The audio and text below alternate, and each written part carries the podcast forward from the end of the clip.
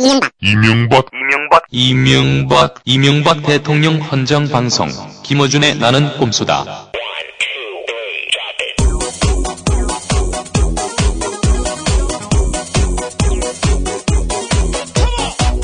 안녕하십니까. 딴지 총수 김호준입니다. 어, 국내 유일의 각하 헌정 방송. 어, 청와대에서도 청취하는 것으로 저희가 어, 추정하고 있는 헌정방송. 네, 제 8회 시작하겠습니다.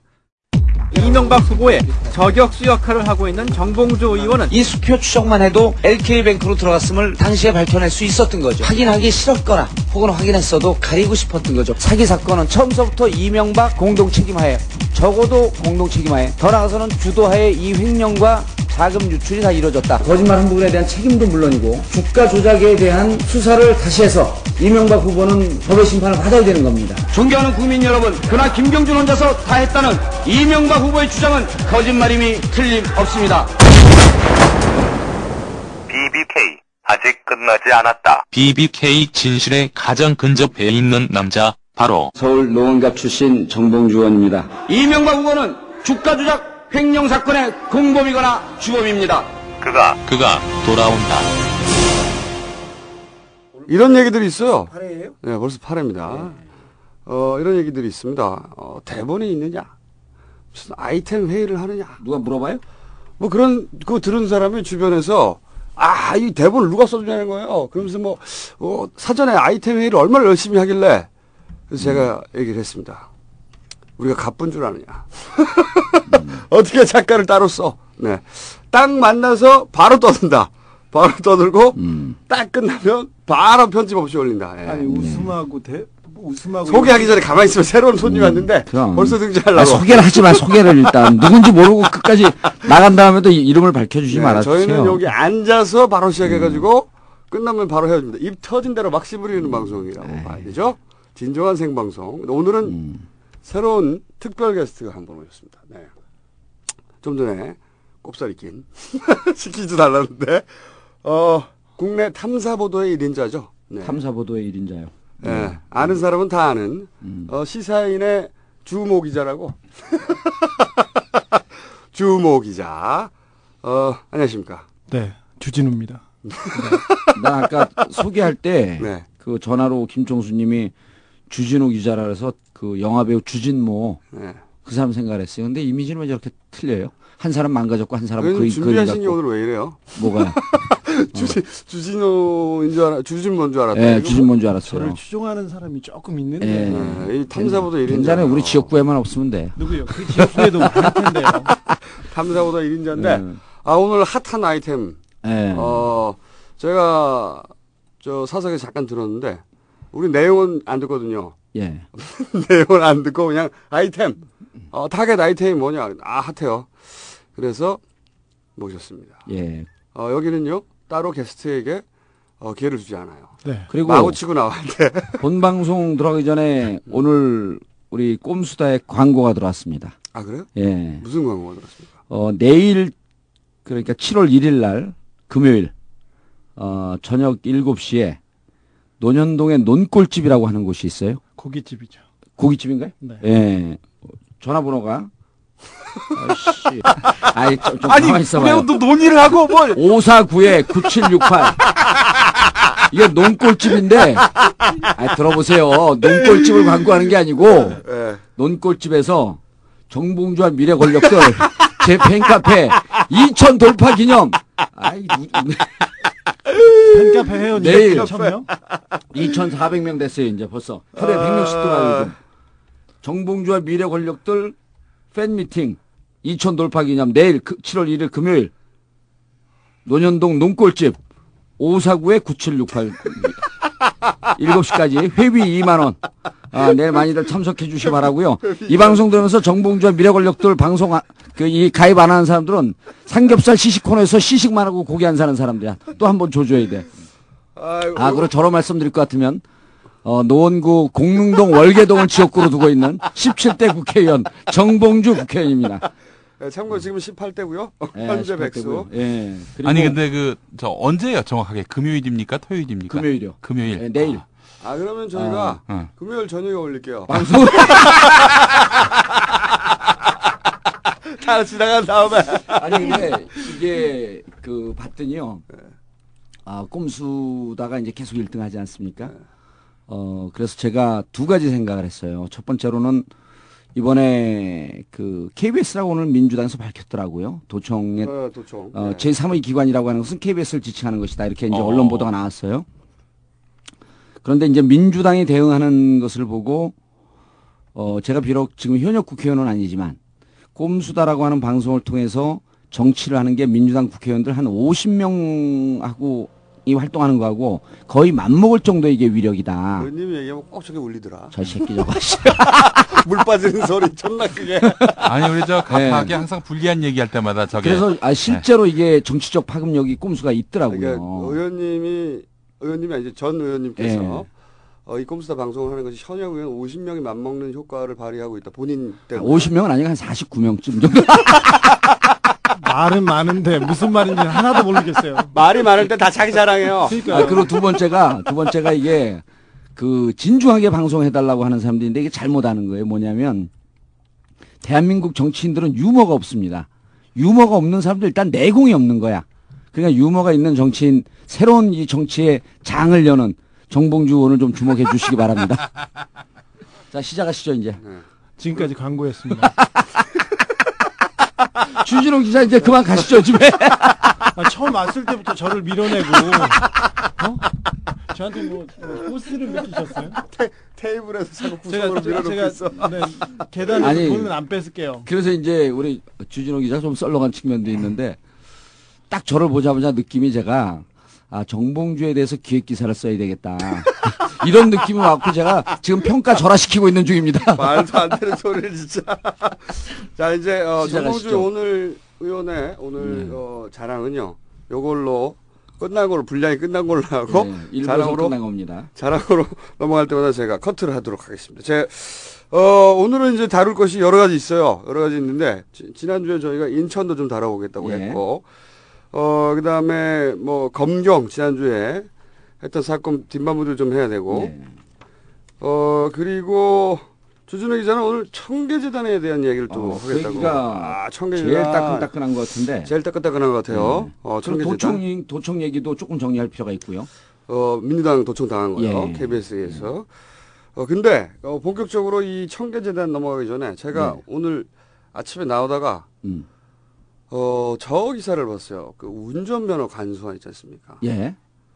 그걸 보자마자, 아, 이것은 각하의 꼼수다. 음. 느낌이 확 왔어요. 하고 왔어요? 예. 왜 왔냐면은, 예.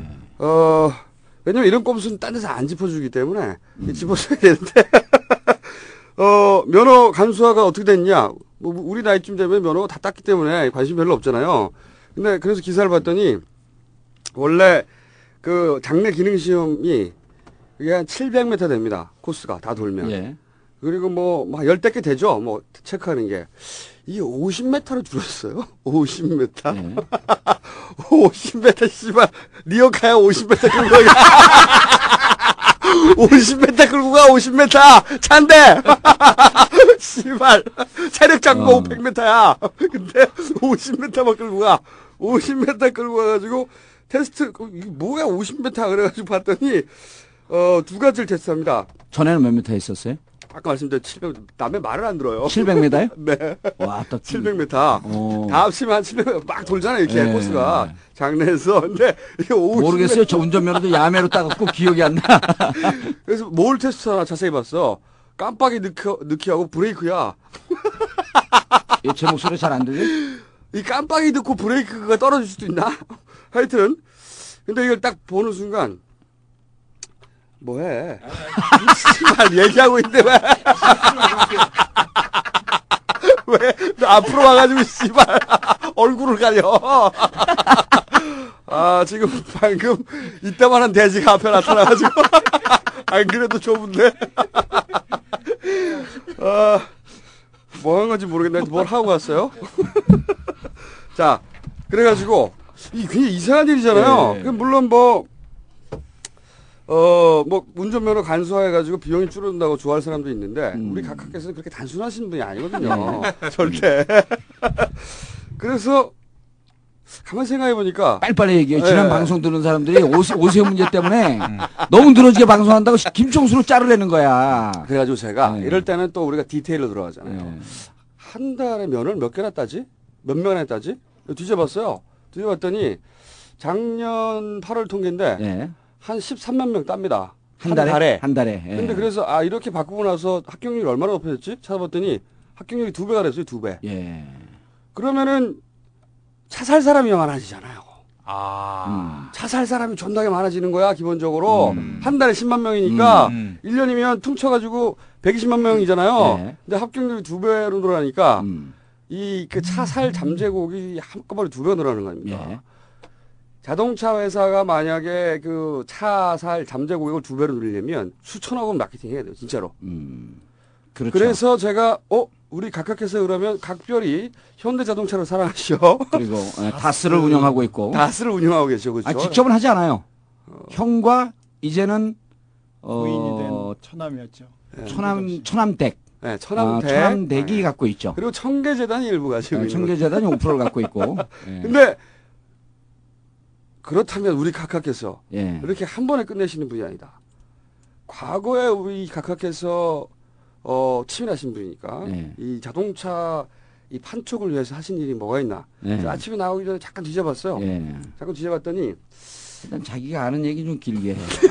아 요거는 아, 예. 아무 데서 안 건드기 때문에 어. 살짝 건드려주고 넘어가야 될 것 같아요. 아, 2년 중요한 전에 같아요. 네, 2년 전에 뭐가 있었냐면 어 10년 이상 된 차를 예. 어, 폐차하고 그리고 신형차를 사면 어, 세금 혜택이 있었던 적이 있었습니다. 2년 전에. 2년 전에 2009년에 예, 있었어요. 예. 2009년에. 그때는 뭐 제가 시- 새 차를 살 생각이 없었기 때문에 예. 별 관심 없이 넘어갔는데 그래서 뒤져봤어요. 또 자료를 뒤져봤더니 졸라 골 때려. 만약에 10년 이상 된 중고차를 어, 폐차시키라는 것도 굉장히 골 때리잖아요. 예. 국가 정책이. 예. 중고차를 오래 쓰라는 것도 아니고 음, 그리고 나서 어 또 한 가지 골 때리는 점이 뭐냐면 만약에 그럼 아뭐 그 오염이 되니까 예. 대기 환경 개선을 위해서 아니면 뭐 뭐어그 에너지 절약 차원- 차원에서 경차 많이 사라고 이렇게 이해할 수 있는데 경차는 혜택이 없어. 큰 차 사야 해. 음. 어. 그때 야. 뒤져보니까 큰 차를 사야 하고 2000cc 그러니까 소나타 이상 사야지 혜택이 있어요. 음. 골 때리죠. 그러니까 에너지 절약하고 상관이 없는 거예요. 전혀. 큰 차, 그러니까 오래된 차는 폐차하고 소나타 이상 사, 차를 사라는 거야. 음. 더골 때리는 게 있어요. 만약에 폐차를 안 하잖아요?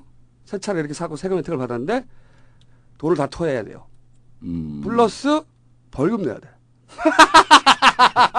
음. 이 말이 안 되잖아요. 내가 말하, 말하는 거 듣기만 하면 말이 안 되잖아요. 예. 그렇게 나왔어요. 찾아보니까 6개월 이내에 폐차하고 그리고 2000cc 이상을 사야지 풀로 받고 경찰에 아, 그런- 혜택이 그런 없고 기, 그 기억은 나요. 그런 그 정책이 있었던 기억은 나는데. 그리고 만약에 폐차를 안 하면 예. 그러면 그 돈을 다 다시 바- 토해낼 뿐만 아니라 10%의 추징금을 받- 내야 돼요. 씨발 이게 말이 돼? 음. 각하가 섬세한 분이에요. 섬세한 분이야. 어, 그러니까 어. 이제 퇴임 앞두고 경기도 어려워지고 이제 가산도 이제 많이 좀 줄어들고 그랬으니까 다시 돈을 좀 늘리려고 하는 게 곳곳에서 이제 나오네요. 저는 네. 기억은 안 나는데 자동차 관련해서는 대통령께서 저기 전기차라고 CT&T 차를 몰고 시승했던 기억이 나는데요. 그 회사 망하고 그 사장 지금 중국으로 도망가 있습니다. 내일 내일 모레 캐나다로 도망간다는 제보 아니, 왜 들었는데 망했어요? 누구요? 그 전기차 회사는. 모르겠어요. 카카 오고 간 후에 갑자기 무너지더라고요. 아, 각하 거기로 갔었어요?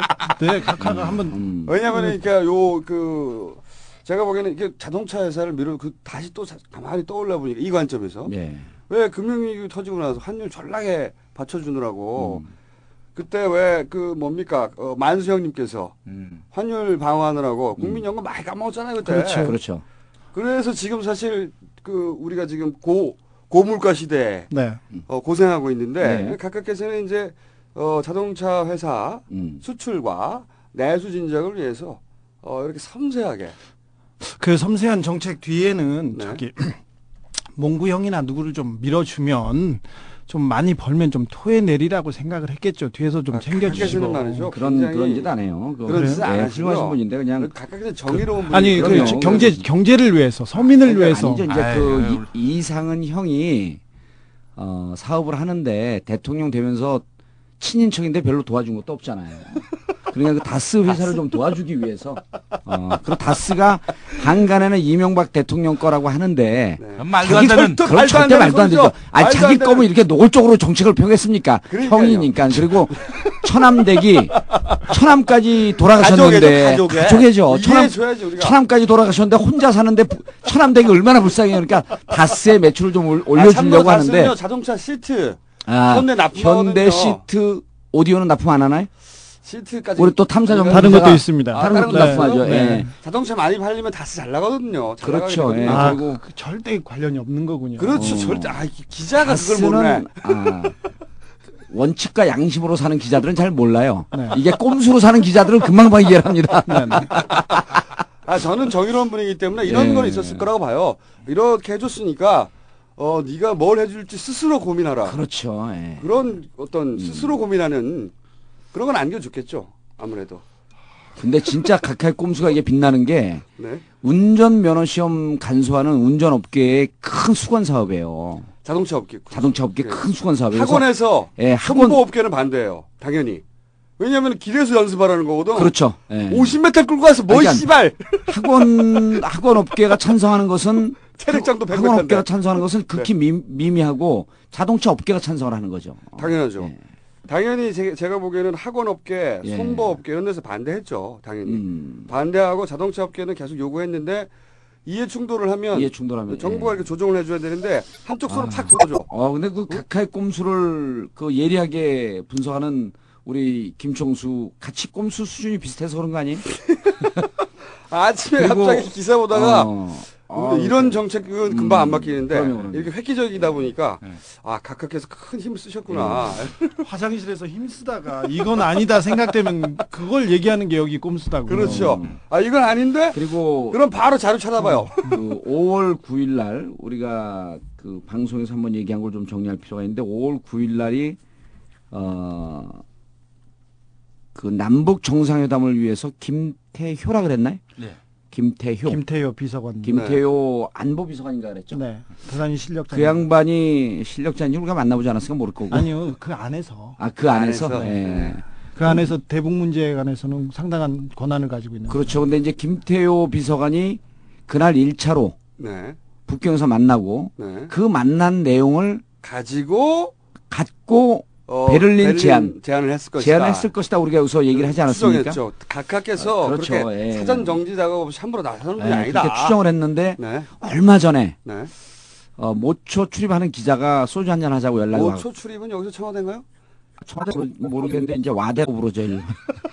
대학은 대학인데 그 출입하는 기자가 아, 예. 어 그쪽 관계자하고 관계자라고 해야 됩니다. 여기서는 그 관계자. 실명을 거명하면 큰일 나요. 그죠. 관계자. 관계자가 식사를 하면서 어 꼼수다를 듣는다라고 이제 이렇게 얘기는 안 하고 음. 이러이러한 방송이 있는데 방송이 몇 개 있다고 예, 하나밖에 아니 아니 없는데 이러, 이러, 이제 이러이러한 방송이 있는데 네. 어 상당한 정보를 갖고 얘기하는 것 같더라. 예, 상당한 정보를 갖고 얘기하는 것 같더라. 그래서 그러면서 이제 식사를 하면 예, 그 들은 것 같아요. 제가 제 느낌으로 그래서 기자는 들었고 네. 그래서 그 처음에 그 애들러서 얘기- 묻더라고요. 남북 정상회담에 대해서 어 뭐 들은 바가 있냐. 근데 들은 바가 그뭐 없다 그러면 좀 쪽팔리잖아요. 그래서 살짝 있다. 살짝 있다. 그랬더니 그분 얘기가 상당한 정보를 갖고 얘기하는 것 같고 아. 5월 9일 얘기는 깜짝 놀랐다. 아, 와대에서. 예, 5월 9일 얘기는 깜짝 놀랐다. 그래서 우리의- 제가 우리의- 시간을 따져봤어요. 시간을 네. 따져봤더니 베를린이. 예. 베이징보다 8시간인가 이게 늦더라고요. 그렇죠. 8시간. 그러니까 네. 베이징에서 서- 만나서 어느 정도 조율이 잘 되니까 그것을 베를린에 연락을 해서 베를린에서 그 내용을 보고 베를린 제안을 했을 가능성. 그걸 우리가 제기하지 않았습니까? 뭐 당연히. 예, 제기했는데 너무나 당연하게 얘기했는데. 대단히 사실에 근접한 내용 아니었겠느냐 라고 하는 것을 그러니까 간접적으로 우리가 거대한 빨대가 혹시 청와대에 예, 있는 거 아니냐는 의혹을 정- 그렇죠. 이제 정보망이 있는 것처럼 하면서 어, 살짝 그쪽을 한번 좀 들여다봐야 되겠다. 아, 아, 어, 이제 진실을 말씀드릴게요. 그렇죠. 진실은요? 음. 저또 몰라요. 아, 그냥 여기서 소설을 쓰는 겁니다. 저희가 그렇죠. 완전하게. 이제 우리가 이렇게 말씀을 드리면 청취자분들께서 저게 무슨 얘기인가 잘 모르는 이렇게 자랑을 이렇게 애둘러서 하면 잘 안 잘 모릅니다. 예, 티 우리가 났어요, 자랑. 우- 아 그랬어요? 네, 아. 우리가 대단한 집단이다. 아니, 이거 아까 말했다시피 화장실에서 상식적으로 생각할 수 있는 수준이고. 아, 그 네. 베를린 가서 뭘 하나 해야 되는데, 네. 그럼 그것도 없이 갑니까? 그럼 애들 그렇죠. 보내가지고 얘기하면, 야, 좋, 좋든 나쁘든 좀 잘해봐. 근데 그걸 들킨. 거를 놀라는 것은 네. 자신이 지금 자신들이 굉장히 고급한 기획을 하고 있다고 착하고 있는 거예요. 뻔히 보이는데 한 수 아래죠. 그런데 주 기자님 이- 이 마이크를 가까이 대지 않으면요. 네. 다시 이걸 들을 때 무수해합니다. 목소리가 제일 짙게 나오는 마이크고 그 마이크가 제일 꽂은 마이크예요. 그거 잘 안 나오는 거예요. 그러니까 큰 목소리로 아, 걱정 안 하셔도 돼요. 크게 얘기하셔야 그래서 돼요. 안 하세요. 지금 제가 그래서 계속 아까 네. 그 계속 구석으로 밀어넣고 있더라고요. 자, 이제 하여튼 어, 청계재단은 예. 제일 따끈따끈하기 때문에 예. 좀 이따 나오시고. 아, 제일 먼저 하는 게 제일 아, 좋아요. 좋아요. 그럼요. 재밌는 걸 먼저 하죠. 그럼요.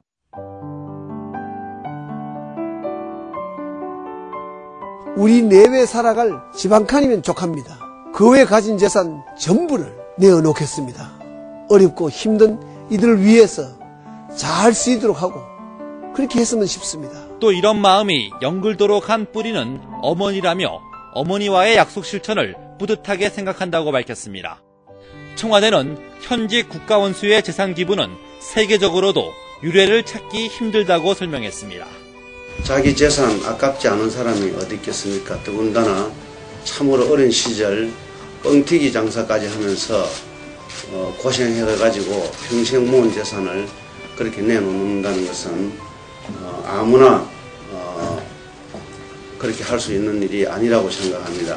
이번 민주당은 아무것도 내놓지 않고 있고 그 약속도 지키지 않고 있습니다. 아이 청계재단 저희가 한번 요런 얘기를 한 적이 있습니다. 어 BBK BBK에서 예. 어 BBK 다루다가 음. 이 청계재단으로 다스에 있던 지분 5%가 5%가 네, 네. 청계재단으로 기부됐겠죠. 음, 네. 기부 인류의 기부 그 얘기 한 적이 있는데 예, 기부하면서 오- 오- 이제 다스의 절대적인 캐스팅 보트는 청계재단이 쥐고 있다. 그 사, 사실상 네. 청계재단의 이제 그, 어, 경영 권한은, 아, 청, 청계재단이 아니라 다스의 다스의 경영. 경영 권한은 청계재단이 주게 되었다. 아, 청계재단은 지금 대통령 각하 음. 서희께서 지금 관리하고 계시다. 네네. 사이가 했는데 이사장인가요? 아니, 이사입니다. 이상주 이사, 변호사는 이사입니다. 자, 그러면 이 청계재단, 어, 어떤 게 있죠? 청계재단 이사 구성이 어떻게 됐는지 그걸 좀 소개해 주시고 잘 네. 모르시고 그냥 넘어가도 되고. 네. 일단 천 개의 재단은 아니고요. 네. 네. 90, 97년도였죠. 졸라 썰렁한데 재밌다. 천개 재단은 아니고요. 아니 발음을 정확하게 해주세요. 천 개. 이거 천 개는요. 이 각하의 아홉입니다. 이거 천 그렇죠. 개. 예. 아, 천 청계 개. 이명 이명박이. 아, 네. 어, 아우. 아, 이거 중요한 겁니다. 그래 언제부터 천 개, 천, 천. 아, 아우가 아, 지금부터 아니요, 그 전부터 있었대요. 어, 뭐 어디 진의종 전 국회의원 좀 친일파셨죠. 그 네. 양반 동생이 써줬다는데. 어. 네, 그렇게 있습니다. 청 아우 도그 있어요. 청계 재단, 여사님도 있어요, 아우도. 아, 그래요? 네, 여러 가지 많이 있습니다. 아우, 아우도 여러 가지가 음. 있어요? 아니, 그러면 아, 저도 있습니다. 아, 제 아호는 네, 어, 소나무. 송자에 에, 네. 길장자, 소나무처럼 오래 살자 해서 네. 어, 송장입니다. 송장 김용민. 저기 있네, 독사, 홀로독 선비사. 아니면 그런데 네. 청계재단 자- 다시 가겠습니다. 예. 청계재단이 97년도였나요? BBK니 LK 이뱅크니 네. 도곡동 땅이니 옵션을 벤처스냐 옵션- 복잡한. 복잡했죠. 네, 음. 복잡했죠. 그래서 재산이 하도 많다고 네. 그 돌팔매질을 당하니까 각하께서 네. 용단을 내리셨습니다. 내가 살 집 한 칸 빼놓고는 모두 다 내놓겠다 하고 음. 그렇죠. 사회 환원. 그렇죠. 네. 그래서 당시 부시 전 대통령이 어, 제주도에 놀러 오셔가지고 네. 어, 사회 환원 정말 잘했다고 네. 한 기사가 났었습니다. 음. 근데 그래서 그 차일피일 미루고 그러다가 2009년이었죠. 2009년에 재단을 설립합니다. 여름에. 그렇죠. 2009년이요. 네, 청계재단입니다. 그 재단 이사장은 송정호 전 법무부 장관, 대통령하고 가장 친한 대학교 친구였고요. 후원회장을 맡았던 분이십니다. 음. 그분께서 이렇게 맡으셨고요. 이사는 김현장 대표 변호사 이재호, 네. 음. 그 다음에 그 대통령 사위 이상주. 네. 그 다음에 저기 그 옛날에 그 궁금한 게 있는데요. 그 이상주 씨가 예전에 그 삼성화재 법무팀에 있었죠. 음, 아니요. 저기 그 히딩크 감독하고 네. 그 저기 그 이명박 사람은 대통령 조현준이었습니다. 아, 조현준. 네. 아, 그 저기 저 효성 쪽. 예, 둘째 사위였죠. 아, 첫째 사위. 첫째 사위 그때 이상주. 슬리퍼 신고 들어갔다는. 역시 아, 그렇죠. 참사고도 1인자답게 음. 아. 모르는 모르는 사람이 없어. 음, 그러니까 네. 그때 그저 이명박 대통령 아들하고 같이 사진 찍었을 때 옆에 있었던 그 조현준. 남자는 조현준. 효성- 현대 조현준. 그 효성 효성의 부사장입니다. 네. 이따가 그 우리 잊어먹지 말고 조현준의 신공에 대해서 설해마을 신공에 대해서 꼭 물어보셔야 됩니다. 예. 조현준의 설 그때 그 설해마을 신공. 이시영 씨가 그 뭐지 그 메뉴 유니폼에다 슬리퍼 그렇죠, 투 그렇죠. 사르디 음. 이태리 명품 슬리퍼를 신고 이시영 씨는 지금 다스에 근무하고 네, 있죠. 다스에 예. 근무하고 있습니다. 어, 단독 팀장으로 서울 음. 단독 사무실이 열려 있는 걸로. 네네. 회사에는 잘 안 오는 걸로 알고 있는데 뉴욕에 있는 나이트클럽 아니 거기까지는 안. 예. 아니 그 다스가 원래 그 본사가 뉴욕에 있는 나이트클럽에 자주 나타난다고 웨이터들이 신고하지만 네. 이시영을 닮았을 뿐이지 절대 각하 애들은 그럴 뿐이 아니다. 그렇죠. 예. 각하 각하께서는 그럴 그러면 그런 집안이 아닙니다. 낮이나 낮이나 밤이나 국가의 미래를 위해서 저, 고민하는데 어, 각하는 장로님입니다. 아니, 장로님 아들은 저렇게 말씀하시는. 분은 네. 누군지 좀 소개를 해주시죠. 청계재단 이사 이사진 소개 좀더 하겠습니다. 네, 소개. 박미석 그 수석이라고 기억나십니까? 네. 딱 그 숙대. 네. 네, 아 음. 기억납니다. 숙대나 기억나시죠? 네, 네, 네. 이사를 친구들하고 주변 사람들을 10명을 이렇게 이사를 세우셨죠. 음, 그렇죠. 그 밑에 재단 사무국장은 그 가- 각하 우애를 알 수 있죠. 평소에. 그렇죠. 음. 네. 재단 사무국장은 이병모 씨라고요. 예. 그 영포 빌딩 있지 않습니까? 아. 영포 그 그. 영포 영일 빌딩 나오는데 네. 영포 영일 빌딩은 빌딩 그 지하에 아, 성매매 아, 룸사롱. 영일 빌딩이었습니다. 영일 예, 빌딩. 그 아, 지하에 어 지금은 룸- 한정식 집하고요. 완전 룸사롱이 있었는데 2차를 주선했다 어쨌다 하면서 그때 당시에 강기정 의원이 아, 강기 그렇죠. 제가 BBK 팀이었고 강기정 의원이 잡범 팀이었었거든요. 예, 그 강기정 의원이 대단한 활약을 했는데 별로 언론을 못 받았어. 자법팀. 예, 그다음 도곡동 팀이 김종률 의원이었고요. 네. 김종률 의원도 도곡동 팀을 못 찾아내서 결국 제가 다 찾아냈죠. 본인 차량 예. 그만하시고. 자, 저기 재단 사무국장 이병모 예. 선생이 그 사람이 뭐였냐면 영포 빌딩에서 건물 관리하고 이렇게 세 주고 그랬던 맞습니다. 사람입니다. 아, 그분이 맞다. 저기 위장 취업을 두 분이 시키셨죠. 그렇죠. 아, 아들과 딸. 대통령 큰 딸하고 음. 아들하고입니다. 예. 큰 딸의 큰 딸의 남편 이상주 씨가 지금 그 예. 영포 빌딩 청계재단의 이사를 맡고 있고 실질적으로 뭐 가장 중심에 있다고 보면 되니까 그렇죠. 그렇게 연결이 네. 됩니다. 예. 자, 그럼 자. 친구들과 사위가 이제 맡고 있는. 네, 그리고 그, 그 경비 아저씨들도 다 그대로 있습니다. 음. 한 명만 빼고는 그대로 음. 다 있고요. 잘 먹고 이 살고 디테일 있습니다. 씨발 경비 아저씨 그대로 다 있대.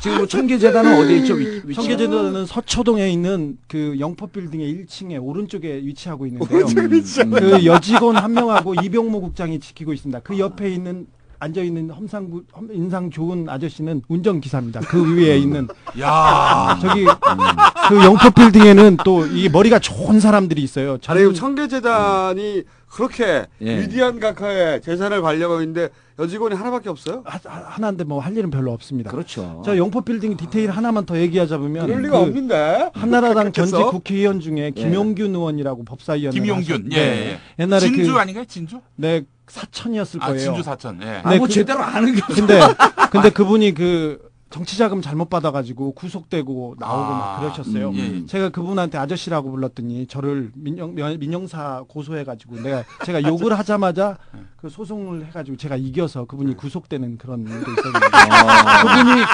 그래서 변호사 면허가 취소된 줄 알았는데 살려서 거기다 법무법인 영포를 하고 계십니다. 영포 빌딩에다. 김용, 아. 김용균. 네, 음. 아, 위대하신 분이시죠.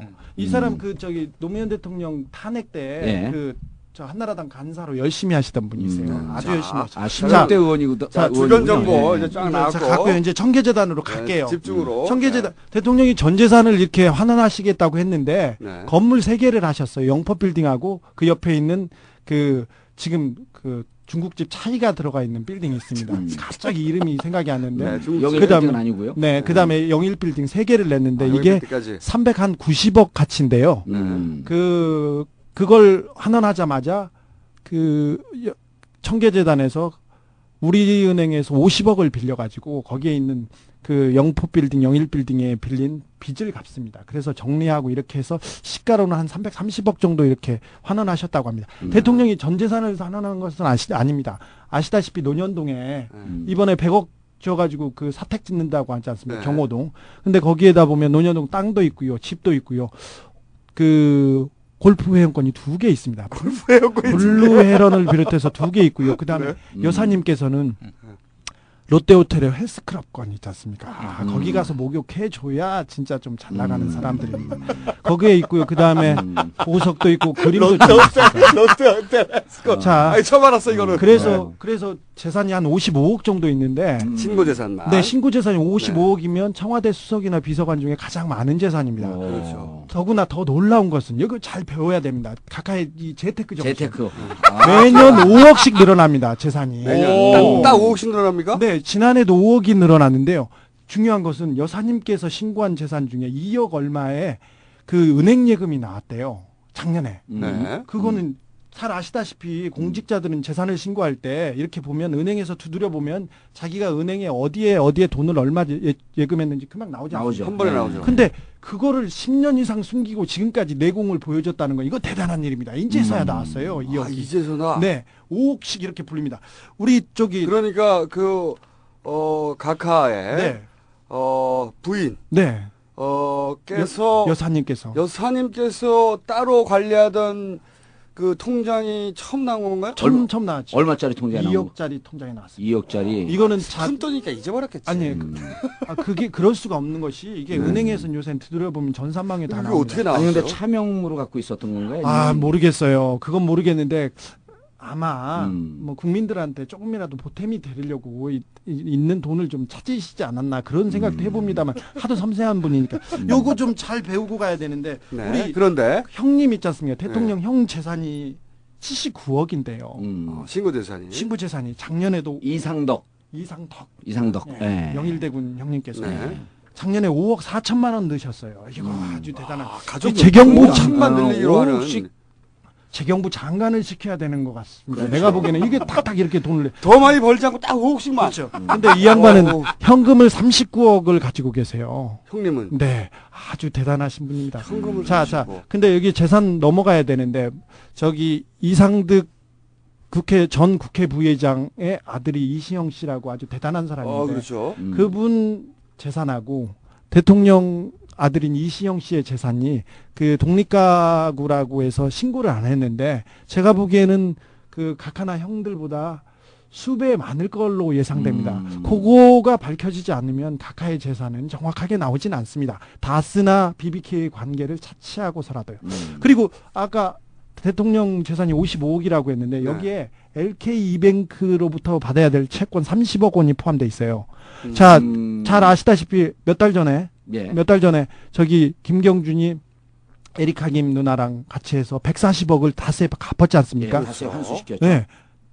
대통령의 형의 회사고 대통령 한 달이 다 걸려 있는 사람의 빚을 140억을 갚으면서 대통령 빚 30억을 안 갚는다. 이거 좀 이상하지 않습니까? 음. 형 빚만 갚고. 네. 대통령인데 빚을 안 갚고. 자, 30억 슈킹을 해오든 아무튼 30억 재산이 더 있는 걸로 봐야 네. 되니까 음. 대통령이 지- 지금 재산을 전원 전체를 환수한 건 아닙니다. 자, 음. 이제 넘어가서 청계재단이 그 대통령이 전 재산을 환수한 환원한 건데 음. 그 장학금을 얼마나 줘야 된다고 생각하세요? 아니면 어느 정도 역할을 하고 있는 것 같습니까? 어, 재산이 일단 지금 그, 그 추정 재산이 한 300억 된다는 거 아닙니까? 어, 300억 넘죠. 네. 그럼 뭐, 한 해에, 한 뭐, 한 최소한 5억씩은 이자, 이, 이자 수익이 있을 수 있으니까 아. 5억씩은 해줘야지 아무래도 이렇게 말하면 안 되는데 이거 음. 이게 저기 한 해 작년에 하고 올해 6억 2천, 6억 800 이렇게 냈는데요. 네. 음. 이게 또 뭐가 보이냐면요. 섬세한 이 섬세한 이 재테크 기술을 보셔야 되는데 저기 재단을 만들면요. 공익법이 재단을 만들면 그 세금 감면 효과를 봅니다. 그렇죠. 일단 음. 부가가치세 10%는 내지만 소득세 있지 않습니까? 저 건물 임대료는 소득세가 많이 나갑니다. 왜 그러냐면 건물만 지어놓고 일을 열심히 안 했지 않습니까? 땀을 안 그렇죠. 흘렸으니까 네. 소득세가 많습니다. 22% 되고요.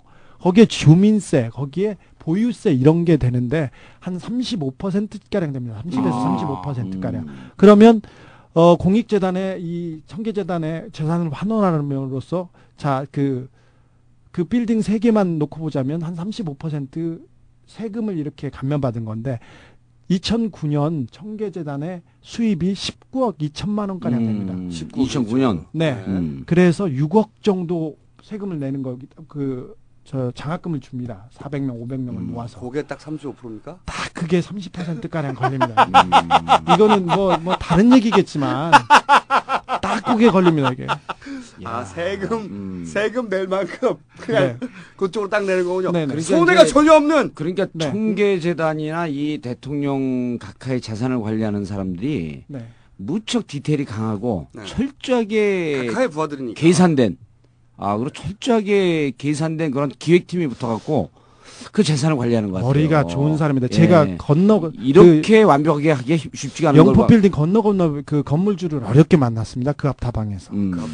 그래가지고 이렇게 물어봤는데 네. 저기 아들내미한테 그 건물을 하나 주면 40% 정도 뭐 양도소득세나 양도소득세 뭐. 예. 소득세나 뭐 증여세 이렇게 하면 40% 이상 뺏긴다고 합니다. 근데 재단을 만들어서 주- 주면 그렇죠. 음. 5% 10%에서 막을 수 있다. 이런 얘기를 하시더라고요. 음. 근데 건물을 하나를 가지고 재단을 만들면 그런 사람은 없고 네 개 이상 넘어가는 사람들은 재단을 만드는 게 이 동네 트렌드다. 이렇게. 트렌드 아. 트렌드.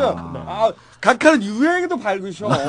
아니 그렇게 바쁘신 분이 어. 어떻게 이게 최신 트렌드를 다 따라가시나? 아니 그러니까 그때 그 청계재단 만들 때 이제 민주당 야당에서 나온 논평이 그게 무슨 사회 환원이냐. 뒷돈 뒷주머니에 있는 돈 빼서 앞주머니에 넣은 게 도대체 뭐 자기 돈을 자기 측근이 관리하게 만든 게 무슨 사회 환원이냐 했는데 실제로는 그거 그거보다도 다른 어, 여러 가지 재정적 그 이해 이해관계가 절세 있었네요. 효과 및 어, 절세, 감세, 어, 증여의 효율성. 네. 예. 어, 꼭 그렇게까지는 볼 수는 없고 이 상아리만큼 우연이라고 봐요. 딱 그만큼이 딱 떨어지는. 우연이라고 봐요. 아니 각가가 마음 쓰는 게 큰데 어디 거기까지 가서 근데 너무 섬세하셔. 예, 섬세하신 거는 맞는데 그 건물에서 딸내미하고 아들내미하고 150만 원, 200만 원씩 이렇게 주면서 취직을 시키는 그 실업자를 줄이겠다는 그런 마음, 이런 마음 좀 읽어 주셔야 그렇죠. 돼요. 그리고 이제 그 나머지는 다 우연일까? 네. 그 딸이 딸이 줄리어드 음대를 다니고 있는데 그때 당시에 음대 다니고 있는 학생을 거기 관리인으로 신고한 거 아닙니까? 그렇죠. 그래서 2년 아근 3년 가까이 150만 원 정도의 월급을 줘요. 아니 그때는 예. 건물 관리 기법을 배워라 이런 말씀도 하셨어요. 예, 그렇죠. 그런데 딸은 줄리어드 예, 음대 딸은 다니는데 줄리어드 음대를 다니고 있었죠. 걸- 이게 건물 예, 관리. 그러니까 방학 때 들어와서 권리, 건물 관리 기법을 배우고 평생 교육, 평생 교육. 그 영포 빌딩은 그 유서 깊은 빌딩인데 에리카 네. 김 누나가 아니 근데 우리 주 기자는 네. 각주 주 진우 기자는 각하에 대해서 잘 연구하는 거 보니까 각하를 유난히 존경하시는 것 같아. 그렇죠. 이 예. 존경의 정도를 보면요. 그게 뭐 저희, 제- 저희 못지 않아요. 정치적으로 사상적으로 재테크적으로 뭐 존경 안 하는 측면이 없어. 제가 BBK를 열심히 공부하면서 예. 소송 당하면서 예. 에리카 사실은 김 누나를 이 만나면서 국내 BBK 예. 양대 산맥이거든요. 예. 정치계의 1인자, 예. 아 이쪽에 그 언론계의 1인자거든요. 둘이 저는, 만났어요. 저는 지금. 이제 백수 돼갖고 한 3년 되니까 그 디테일을 다 잊어먹었어. 그래갖고 책을 쓰려고 보니까 제목밖에 기억이 안 나.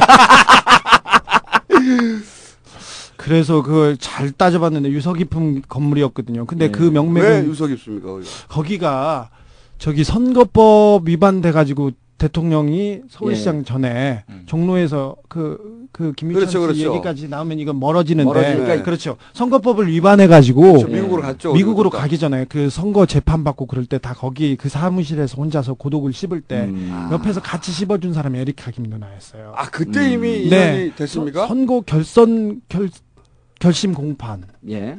뭐 2심 공판 그때마다 다 옆에 앉아 있던 아, 근데 팩트인가요? 김 누나. 아 당연하죠. 어, 왜 그러냐면, 왜 그러냐면, 어, 어, 인연이 굉장히 오래됐군요. 92년도에 비례로 들어옵니다. 아, 92년도에 비례로 들어와서 96년, 6년도에 다시 재선을 이기죠. 하죠. 네. 종로에서. 그 시점에 도곡동 땅 기사가 처음으로 언론에 보도돼요. 그때 이제 차명 그- 보유하고 있다고 그때 그렇죠. 나와요. 아예 그때 기사가. 이제. 세계일보에 95년도에 네.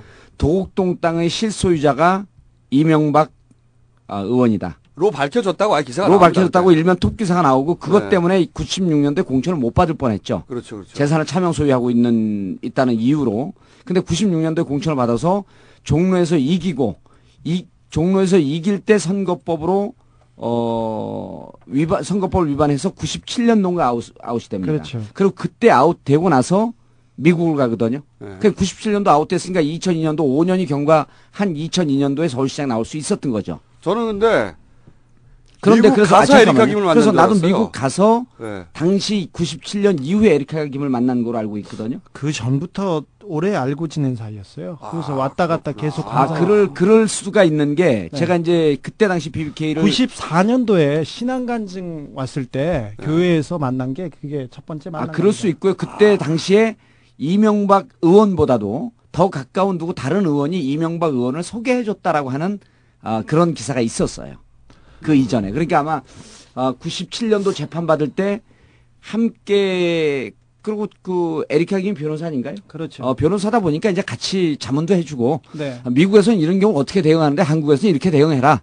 이렇게 대응이 아니라. 구경하면서 이렇게 네. 다른 얘기였습니다. 그때 음. 제가 97년 때 네. 제가 그 LA에 가서 에리카 김 누나를 만났지 않습니까? 음. 단독으로. 어. 저만 만났죠. 기자들이 몇백 명이 줄 서 있는데 근데 진짜 이뻐요? 저만 만났죠. 예? 이쁘냐고. 그게 뭐가 중요해? 그거 중요하지 않아요. 신앙인데 그냥. 에리카 누나 이뻐요. 근데 저기 94년 이후에 이렇게 했는데 94년 이후에 그 관계를 계속 가져옵니다. 에리카 김하고. 근데 이 대통령께서 말도 못하게 짠돌이에요. 절약 정신이 강한 분 아니십니까? 아, 그건 이미, 그건 우리가 이미 여러 차례 지난번에, 얘기했는데 여러 차례 얘기하셨어요. 아, 지난번에, 새로운, 새로운 아, 에피소드 있- 있을지 근데- 몰라요. 그 지난번에 우리가 부조금, 축의금 네. 얘기를 한번 했어요.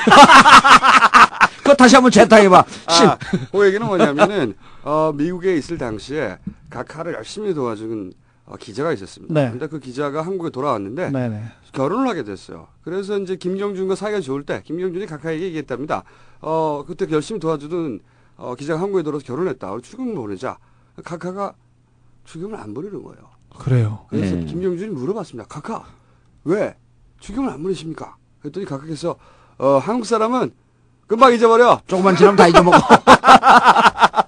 라고 했다는 네. 네, 전설이 있습니다. 혹시 그때 만난 사람들 중에 지금 그 그분이 좀 좋은 자리로 가지 않았습니까? 그때 만났던 신재민, 그때 만났던 이동관, 그 다음에 그때 만났던 이인규, 어, 그 사람들은 이인규 아닙니다. 전 중수부장이 아주 네. 중용됐습니다. 아, 아니에요? 아니, 그 사람들은 아닙니다. 그러니까 네, 그 사람 조금 아니- 안, 안 네. 보낸 그 기자는 그 기자 네. 그 사람들은 네, 네. 아니고. 아무튼 관계, 대통령이- 관계 끊어졌어요, 그러고. 대통령이 절약 정신이 강한 분이신데 네, 네. 이거 단 예외가 머세는 또 다른 그분이 입는 양복 브리온이라고 들어보셨습니까? 이태리 명품인데 음. 알마니 구찌는 되지도 못하는 그런 옷입니다. 그리고 그분 한 대치- 벌당 얼마죠? 한 벌당 우리나라에는 들어오지도 아 들어왔나요? 이- 이건희 회장 정도 입고 그러는데 음. 한 벌당 뭐 천만 원 넘어가고 그렇습니다. 그리고 대치동에서 머리 심은 얘기는 또 아시죠? 음. 아니 각각에서 절약 정신은 강하신데 어. 머세는 쓰시는 분이에요. 아니, 근데 브리온이라고. 멋쟁이야 우리 각하. 브리온이라고 하는 브랜드는 네. 이제 저희 집사람이 청담동에서 한 20년 동안 그 그쪽 뭐? 이제 미술 등등 관련 사업을 해, 해갖고 인테리어를 하죠. 어 제가 걸치지는 못하지만 대충 아는데 그렇죠. 어 우리나라에 지금 그 브랜드는 안 들어와 있습니다. 제가 알기로는 네네. 안 들어와 있는데 어 방금 얘기했던 그 이제 무슨 알만 이런 건 명품에도 안 들어가고 네. 제냐 질샌더 이런 게 이제 유럽에서 최고 명품인데 그 명품보다도 한두 수 위에 있는 명품입니다. 자 거기 이제 넘어가. 그런 것만 입으시는군요. 예, 그리고 저기 여사님도 엘메? 엘메스백 계속 들고 다니시고 네. 그러지 않습니까? 네. 그러니까 저기 절약 정신이 강한데 멋은 아시는 아주 아까 트렌드 강했잖아요. 아, 멋쟁이다 그죠? 트렌드. 음. 그 머리 심은 얘기를 하다가 말어 넘어갔어요. 대치동 사 저기 대치 사거리 포스코 사거리에 있는 거기 병원에서 열심히 예. 심으셔가지고 어, 저희 우리 각하가 네 개, 개당 얼마라고는 말씀 안 드릴게요. 자 아, 면모나 심으셨나? 예. 면모나. 아니 게다가 이게 우리 제가 이제 발모에 대해서 관- 유난히 관심이 있으니까 어, 보통 3천 가닥을 심습니다. 무슨 산소 그러면 다 짓고 오, 아니, 500개만 남잖아요. 아니, 아니 그렇지 않아요. 그, 그렇지 않고 어 각하가 심으실 무렵은 3천 개를 심으면 이걸 이제 전문용어로 생착률이라고 합니다. 생창력. 살아서 안착하는 건 500개 되지 않나요? 아니 그러지 않아요. 어, 3,000개 심으면 그때 당시엔 1,500개, 한 50% 정도가 살아남고. 그거 구라예요. 아닙니다. 아, 그리고 지금은 3,000 가닥을 심으면 생착률이 90%에 가까워요. 2,700 가닥이 살아남습니다. 아, 그거 대머리 업계 혁- 혁명인데요. 그거. 예. 자, 자, 저 넘어갈게요. 자, 에리카. 에리카 김 누나의 말씀이에요. 주제만 나왔다 반대로 새 접다. 아니, 지금 아, 얘기해야 자, 됩니다. 자, 자, 에리카 김. 에리카 김 누나의 말입니다. 이거 제가 옛날 썼던 기사를 인터뷰했던 거를 예. 좀 가져왔습니다. 인용. 이명박 씨는 말도 못하는 짠돌이다. 이명박 씨가 서울 와서 설렁탕 아니 미국에 와서 설렁탕 한 번 산 적이 없었다. 94년 이후에 계속 있었던 일입니다. 외화 미국에 오면 걱정하신 거죠, 외화. 손님이니 그럴 수 있다. 근데 여기에 요- 교민이 나가도 밥 한 그릇 안 샀다. 내가 로스앤젤레스 상공회의소 회장 시절에 한국에서 한상대회가 열려서 왔는데 전직 상공회의소 회장들이 하는 말이 야 이명박이 유일하게 밥 사는 사람이 너니까 너 이명박한테 밥 사라고 해라 해가지고 내가 전화를 해서 밥 좀 사라고 하시는데요. 그랬는데 밥을 살게요 안 살게요. 안 샀지. 밥을 얻어먹게 됐다. 드디어 이명박 대통령한테 밥을 얻어먹게 됐다 그랬는데 밥 샀다는 얘기는 못 들었습니다. 근데 그 이명박 대통령이 워싱턴에 있을 때 그 워싱턴에 계셨어요. 예. 근데 이제 떨어지고 나서 미국에서 이렇게 네. 미국에 와서 이렇게 또 이렇게 유유자적하면서 멋을 트렌드를 배우고 있을 때 신문물을 배우신 그렇죠. 그 10명이 동백 골프를 같이 치러 갔대요. 대통령이랑 가, 가, 간혹 치고 그러던 멤버들이었대요. 당시 이제 의원 시절에. 아니요. 아니죠. 떨어지- 떨어지고, 떨어지고. 아. 남의 얘기를 듣질 않아. 어. 아, 떨어졌나요, 이제? 우리 떨어 지고 의원님의. 특, 특징은요. 네. 눈을 보고 있다고 해서 듣- 얘기를 듣는 게 아닙니다. 네. 의삼만 정서부라면 저도 마찬가지인데 좀 더 심한 것 같아요. 저는 다른 데 보고 얘기는 듣는데. 자, 전직 의원님, 17, 17대 의원님. 자, 네. 그래서 고- 골프를 치러 가는데 골프를 칠 때마다 대통령, 그, 각하께서 지갑을 안 가져온대요. 근데 그건 이해해야 됩니다. 스윙의 완벽함, 스윙의 아름다움을 추구하는 사람은 지갑을 안 가지고 다녀. 밸런스가 무너질까봐. 그렇지. 전화 뜰릴리 그 밸런스. 패션에 민감- 민감한 사람들 말이죠. 그렇죠. 발 주머니에 바지에 이 지갑을 뿌룩해지잖아요. 그럼요. 그렇죠. 그 동전이 들어가도 이렇게 뾰록해지잖아요. 그러니까요. 그런 네. 민감하신 분이기 자, 때문에. 그래서 이- 이해해요. 이해하죠. 네. 골프가 끝나고 300달러를 각출하기로 했는데 그날도 대통령께서 각하께서 돈이 없다고 해가지고 어떤 한 분이 화가 나셨어요. 그래가지고 카드가 있냐고 그러니까 각하께서 카드는 있다 이렇게 했는데 그날만은 돈을 받아야겠다고 이분이 각하를 태우고 은행을 돌아다니면서 카드를. 근데 가까운 은행에 서 돈을 뺄 수가 있었는데 자꾸 대통령께서 저쪽으로 저쪽으로 돌더니 네 번째 은행에서 돈을 300달러를 빼주셨다는 그 일화가 있습니다. 아, 그게 지금 그 기사인가요? 기사입니다. 네, 어느, 어느. 시사인에서 아, 시사인. 그 당시 제가 저만 단독으로 만났어요. 어, 제가 아니, 기사를 주진우 기자가 썼더니 시사인에 근무하는 거예요, 지금? 네. 어, 그럼 미리 밝혀야지, 그거를. 뭐 처음부터 말하자. 남의 얘기를 듣질 않아. 얘기를 안 들어요. 안 들어. 보통 이렇게 멍할 때는 말이죠. 다른 사람의 얘기가 들리지 않고요. 네. 윙, 윙, 이런 소리로. 그래서 제가 에리카 김 누나한테 하나 더 물었습니다. 어, 그래, 그래서 그러면 누나한테도 돈을 안 썼어? 이렇게 물어봤더니 나한테는 항상 밥도 사주고 잘해줬단다. 사건이 나서 사이가 벌어지기 전까지 내가 한국에 나가면 이명박 씨가 항상 공항으로 차를 보내시기까지 했어. 이명박 씨가 차와 기사를 내게 그 나한테 보내가지고 계속 쓰는 일은 더 드물었어. 시내에 들어와 다른 사람과 일보러 가면 기사가 돌아왔다가 나중에 또 오곤 그랬지. 그러면 그랬지. 이명박 후보 여사님께서 에리카 김 누나 싫어했을 것 같은데 내게 불같이 화낸 적이 있단다. 그건 그건 오해라고 말해줬어 이게 이- 기사입니다.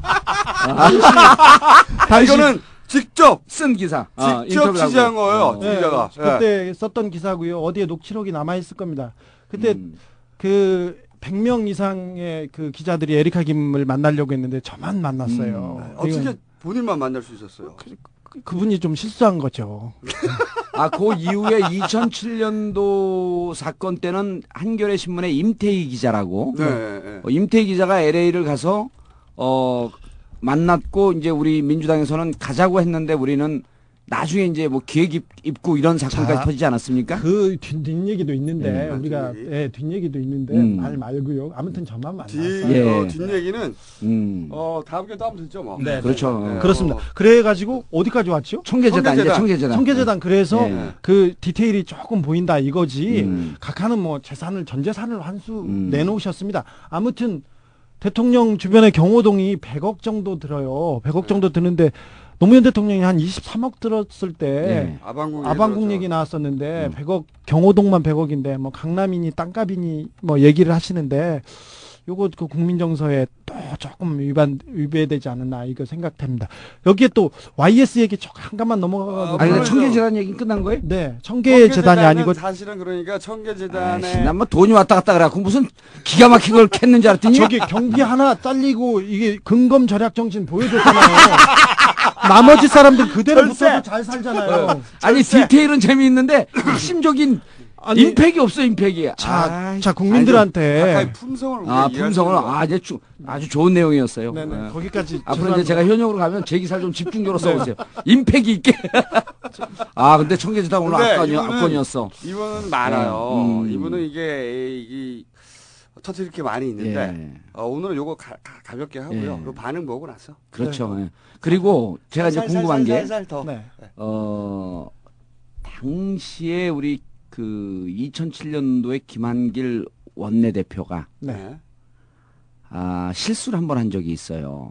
이명박 후보에 대해서 아마 우리 주 기자님 기억이 나실 텐데, 어, 충격적인 내용을 우리가 얘기를 하겠다. 그러면서 미리 흘려요.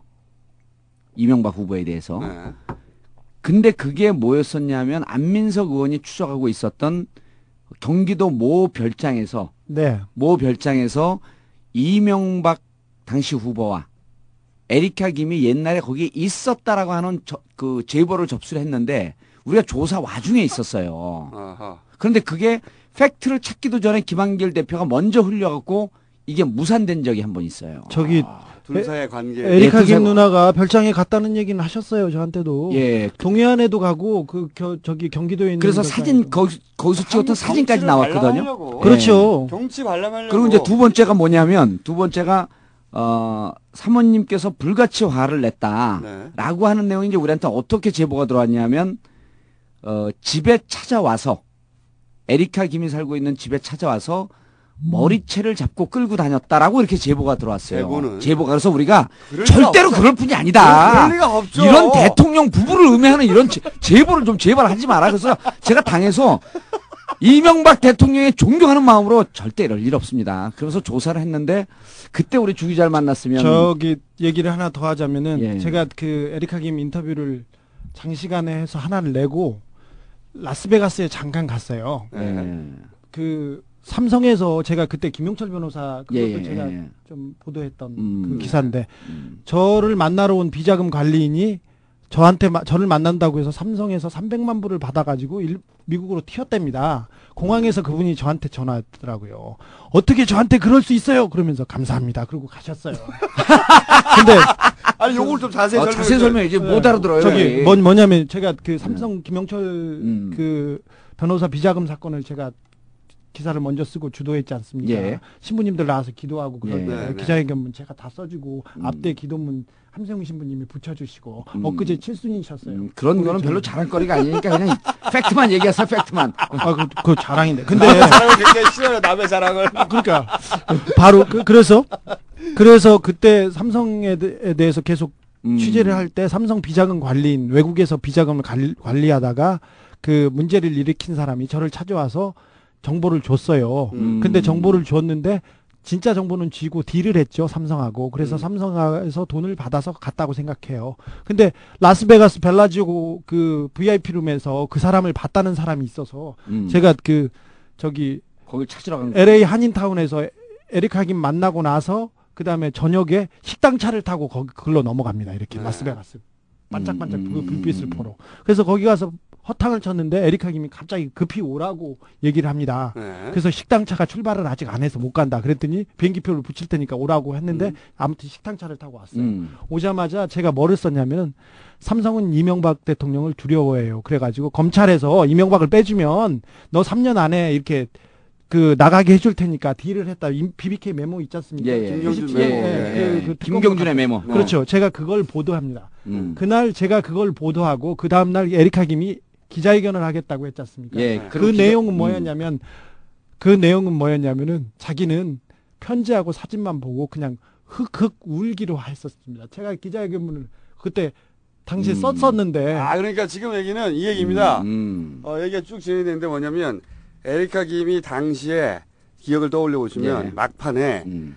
마지막 기자회견을 하기로 했었어요. 음. 기억해 보시면 뭔가 마지막 기자회견을 하겠다라고 예. 뭔, 뭔가를. 또 공개하기로 뭐 그렇죠. 네, 그리고 얘기. 그런데 기자회견을 하, 해, 하기로 해놓고 마지막에 안 나타났어 기자회견장에. 예. 음. 근데 그 기자회견장에 안 나타났는데 그래서 결국 국민들은 알 수 없었죠. 네, 뭘 음. 기자회견 내용을 하려고 했었던 건지. 그때 이제 우리가 추정하고 언론에 나왔던 건 뭐냐면 어 김경준 씨가 실질적으로 BBK가 이명박 소유라고 한 이면 계약서가 있다 이렇게 주장을 했어요.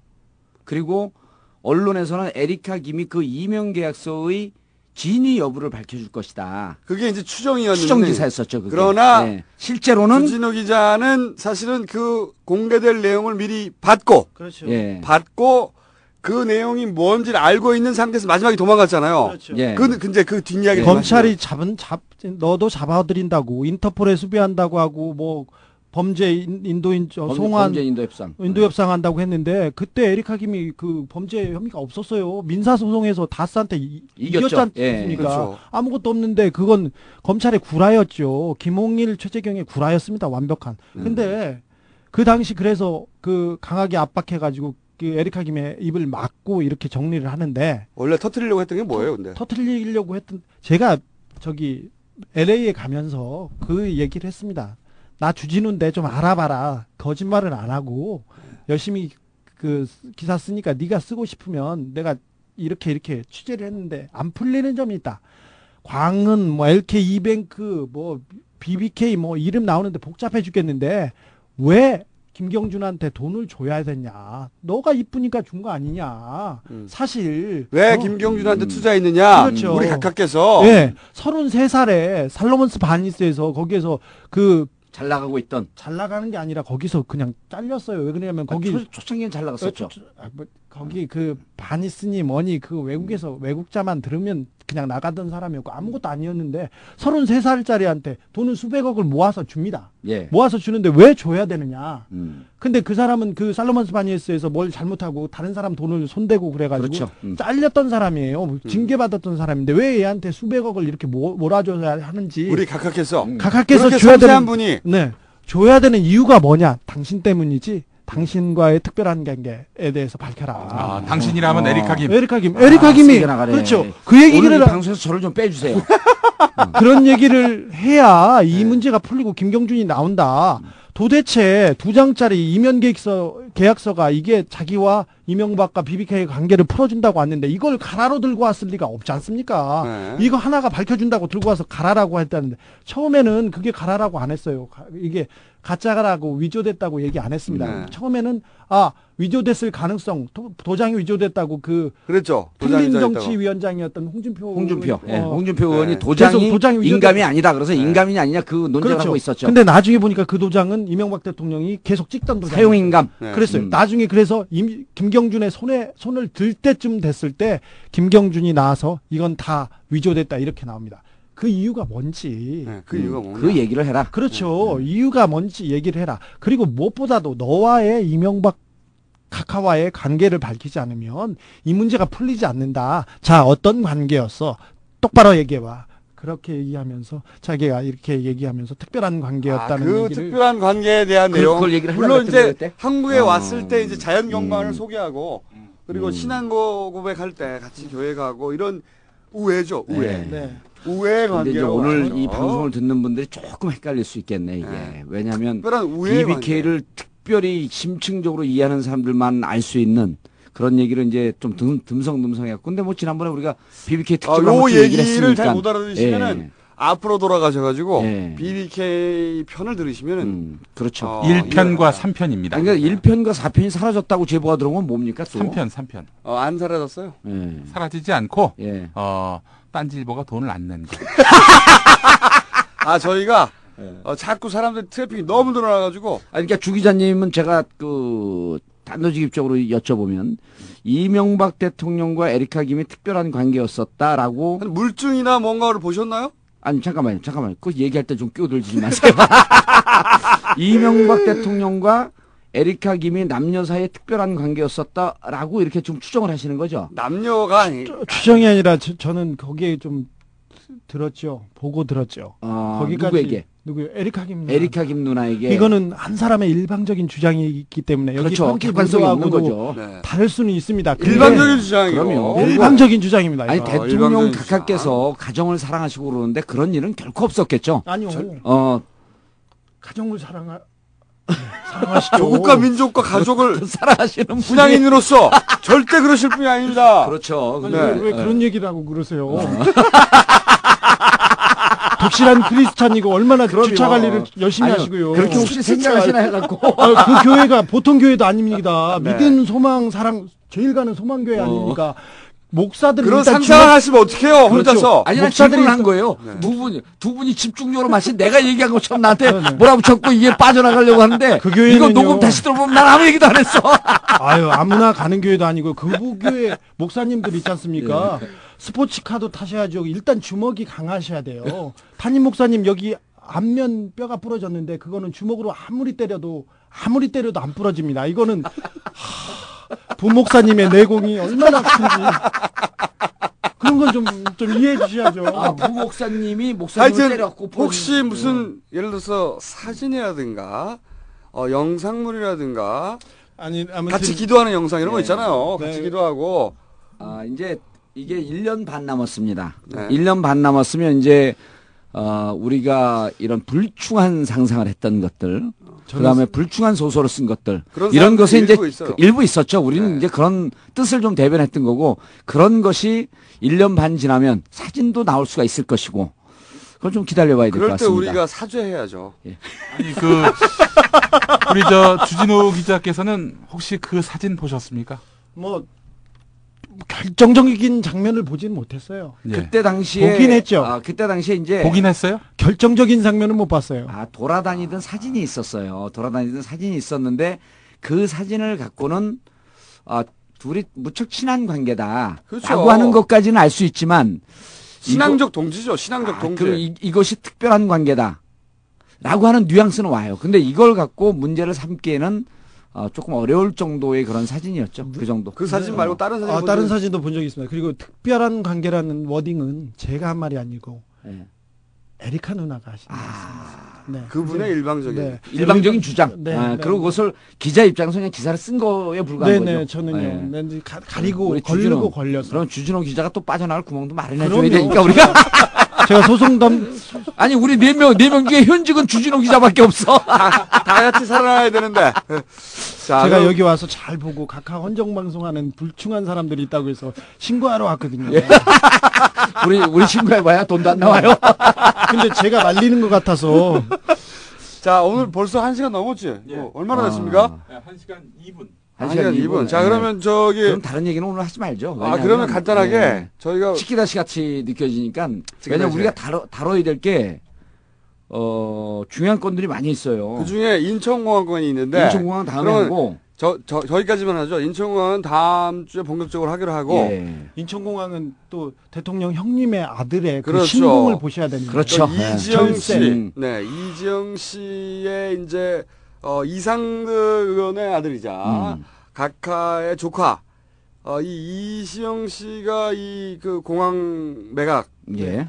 이시영이 아, 아니라 이지영, 이지형, 예. 이지형. 이지형. 씨가 공항 매각과 어, 중요한 연결 포인트에 있다라고 하는 것이 이제 어, 세간의 이제 추정이죠. 예. 추정 소설이죠. 소설. 어, 절대적인 소설. 어, 왜냐하면 이제 그 그분이 계신 곳 어, 한때 대표를 계셨던 곳. 네. 그 회사가 하필이면 네. 그렇죠. 공항을 음. 살려고 한다. 맥커리 메갈이 아닙니다. 맥커리입니다. 네, 맥커리 에서 이 맥커리는 처음 언론 보도된 게그 어, 만수형님 입을 통해서예요. 2008년인가 2009년도에 보도가 됐고요. 그때 한 번 시도했다가 아, 정치권에서 강하게 반발하면서 추진이 못 됐죠. 근데 이 맥쿼리라는 단어가 처음 튀어나온 게 예. 언론에서 제가 이제 뒤져봤는데 그 만수형님께서 예. 국회 질의 받다가 이렇게 답을 했어요. 호주의 맥쿼리와 합작을 해서 연구하고 있다고.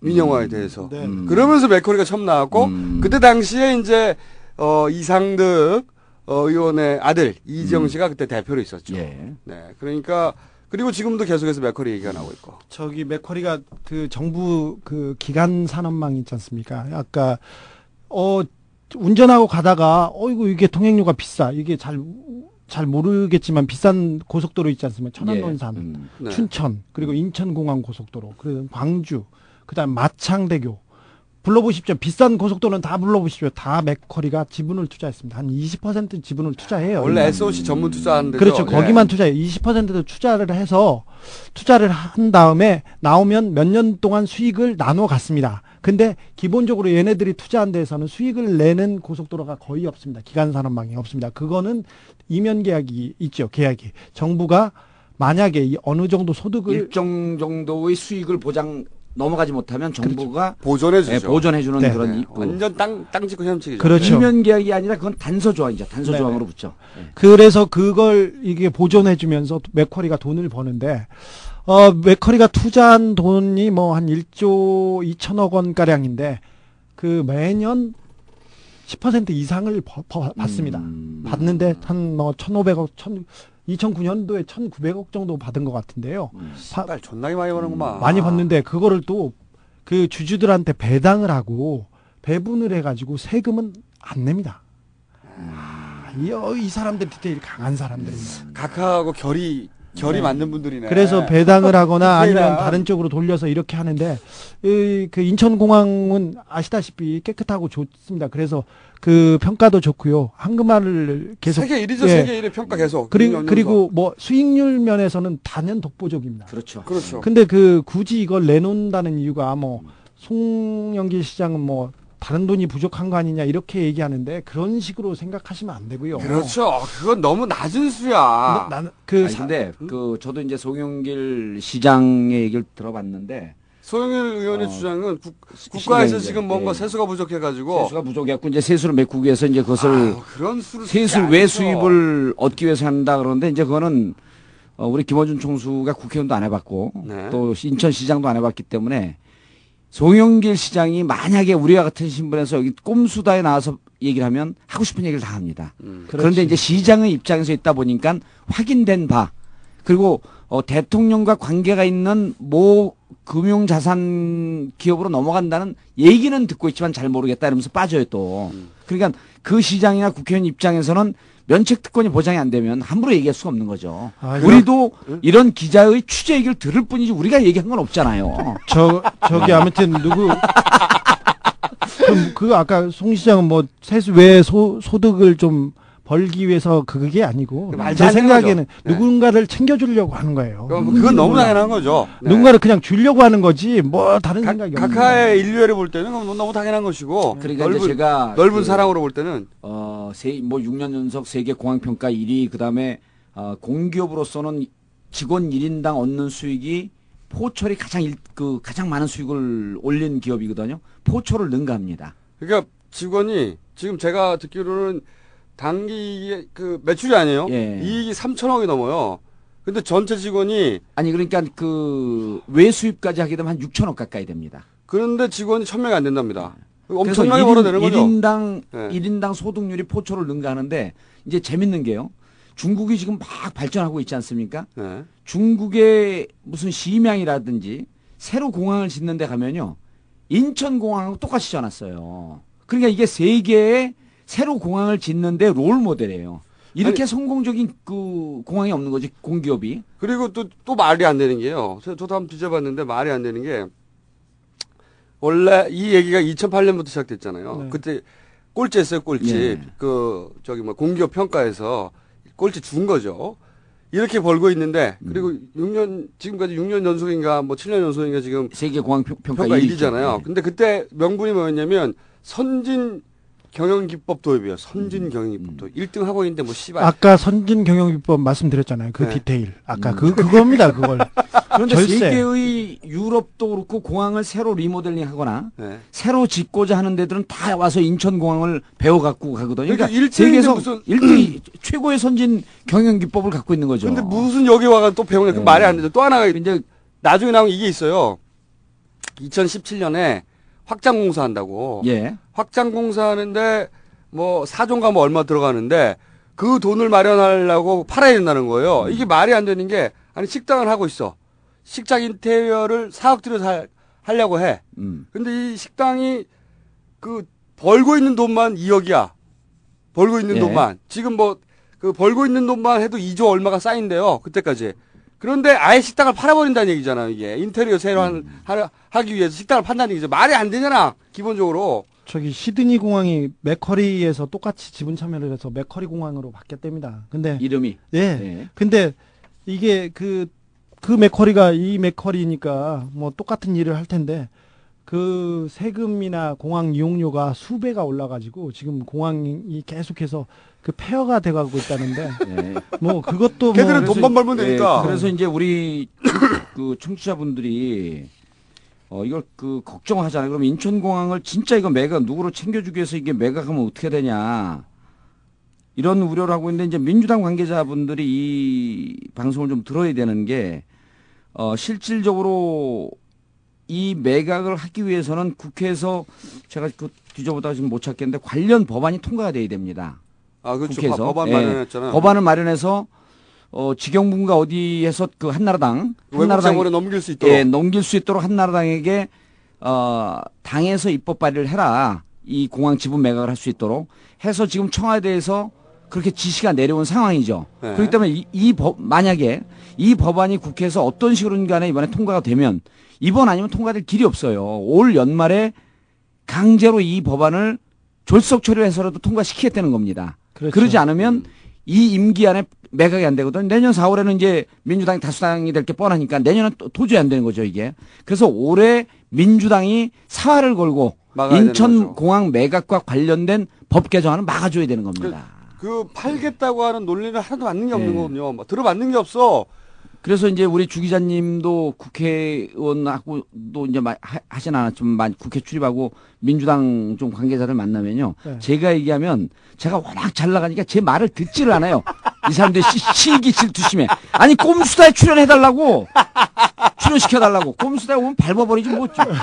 지들 스포트라이트를 받는 거 우리가 보고 있겠어 그냥. 아, 그래서 실제로 민주당이, 민주당이 예. 이 법안 못 만들면 내년 총선 치를 생각하면 안 돼요. 사실 저 각하께서 디테일이 워낙 강하신 분인데 이 법안하고 그, 그 언론관계법, 예. 종편을 위한 특혜 법안 몇 가지는 그 강제 강제라고 너무 무리를 하다 보니까 네, 네, 예. 처리할 가능성이 큽니다. 처리할 가능성이 큰데 밀어붙이는 건 워낙 액수가 크니까. 네. 아니 근데 이제 한나라당 만약 이번에 이거 밀어붙이면요 수도권에서 한나라당 의원들이 살아날 의원들이 없어요. 아니 지금도 살아나면 아. 이게 정상이 아니죠. 아니 그러니까 지금도 사람은 정상이 아닌데 한나라당의 소장파들은 네, 지금 상태에서 조금 잘하면 네. 수도권에서 해볼 근데 만하다는 이- 생각들을 해요. 이 나라 공항- 소, 소- 한나라당 소장파는 뭐, 예. 뭐 지 내장 중에 소장을 좋아하는 모르겠지만 무슨 차별성이 있습니까 그게? 제가 보기엔 아니 근데 말이죠. 우리 주 기자님이 유난히 한나라당을 싫어하시네. 아니요 저는 어. 왜 그러세요? 아 지역구는 어디세요? 아니 저는 그 진실만 추구하는 기자인데 무슨 아, 주소? 주소지가 어디세요? 저는 민주당 더 싫어해요. 아, 근데 나한테 아까 그 사랑의 눈길을 막 이렇게 보내거든요. 근데 요 이 공항 아, 문제는 아, 말이죠. 공항 문제 정말 심각하기 제가 때문에 보기에는 4대강보다 이건 더 임팩트가 아, 큽니다. 왜냐하면 임팩- 사람들이 듣기에 심플한 논리거든요. 간단하고 그다음에 실질적으로 피해자는 앞으로 공항 이용하는 사람이 이 지분 넘어가게 되면 공항 이용료 두 배로 늘어납니다. 4대강은 말이죠. 우리 눈에 보이질 않아요. 보이질 않는데 서울, 서울 시민들한테 특히 안 보이는데 근데 공항은 한 번씩 다 가봤고 예. 그리고 1등 한다는 거 알고 공항 좋다는 것도 알고 돈 많이 벌고 있다는 것도 알고 수시로 자기들이 이용하고 있고 그리고 그리고 확장 공사를 해서 4조 필요한다는데 지금 지금 몇 조, 좀만 있으면 몇 조 쌓인다는 것도 알고 예. 이게 논리가 통하지가 않아요. 자, 자, 근데 각하께서는 네. 이런 반대 논리에 반대 논리에 꺾이면 용기가 없는 사람이라고 그렇게 말하시는 분이지 그러니까? 각하 하나 살고 어, 한나라당 다 죽어요. 자, 4대강 보십시오. 4대강 몇몇 토목업자들만 돈 법니다. 몇몇 토목 건설업자만 돈 버는데 그 사람들 먹고 살고 그러면 하는 겁니다. 여기 잠깐만요.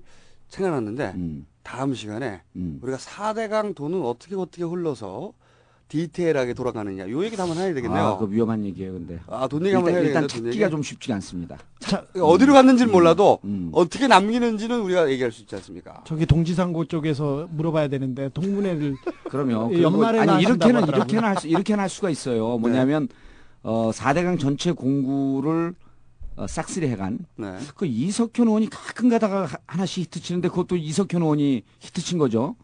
동지상고 출신 CEO가 있는 아주 작은 건설회사들이 특정 공구를 구간을 싹쓸이 했다. 그렇죠. 요 정도 이외에 지금 현재로는 더 나올 게 없어요. 그거 말고요. 뭐가 또 있냐면 왜 6m를 파느냐. 예. 여기에 대한 또 그 이야기가 있습니다. 4대강 한번 건드려줘야 되겠네. 6m 해가지고 뭐 카지노 만든다면서 유람선 띄어서 아니 그, 카지노. 그 얘기는 이제 일반적인 얘기고 네.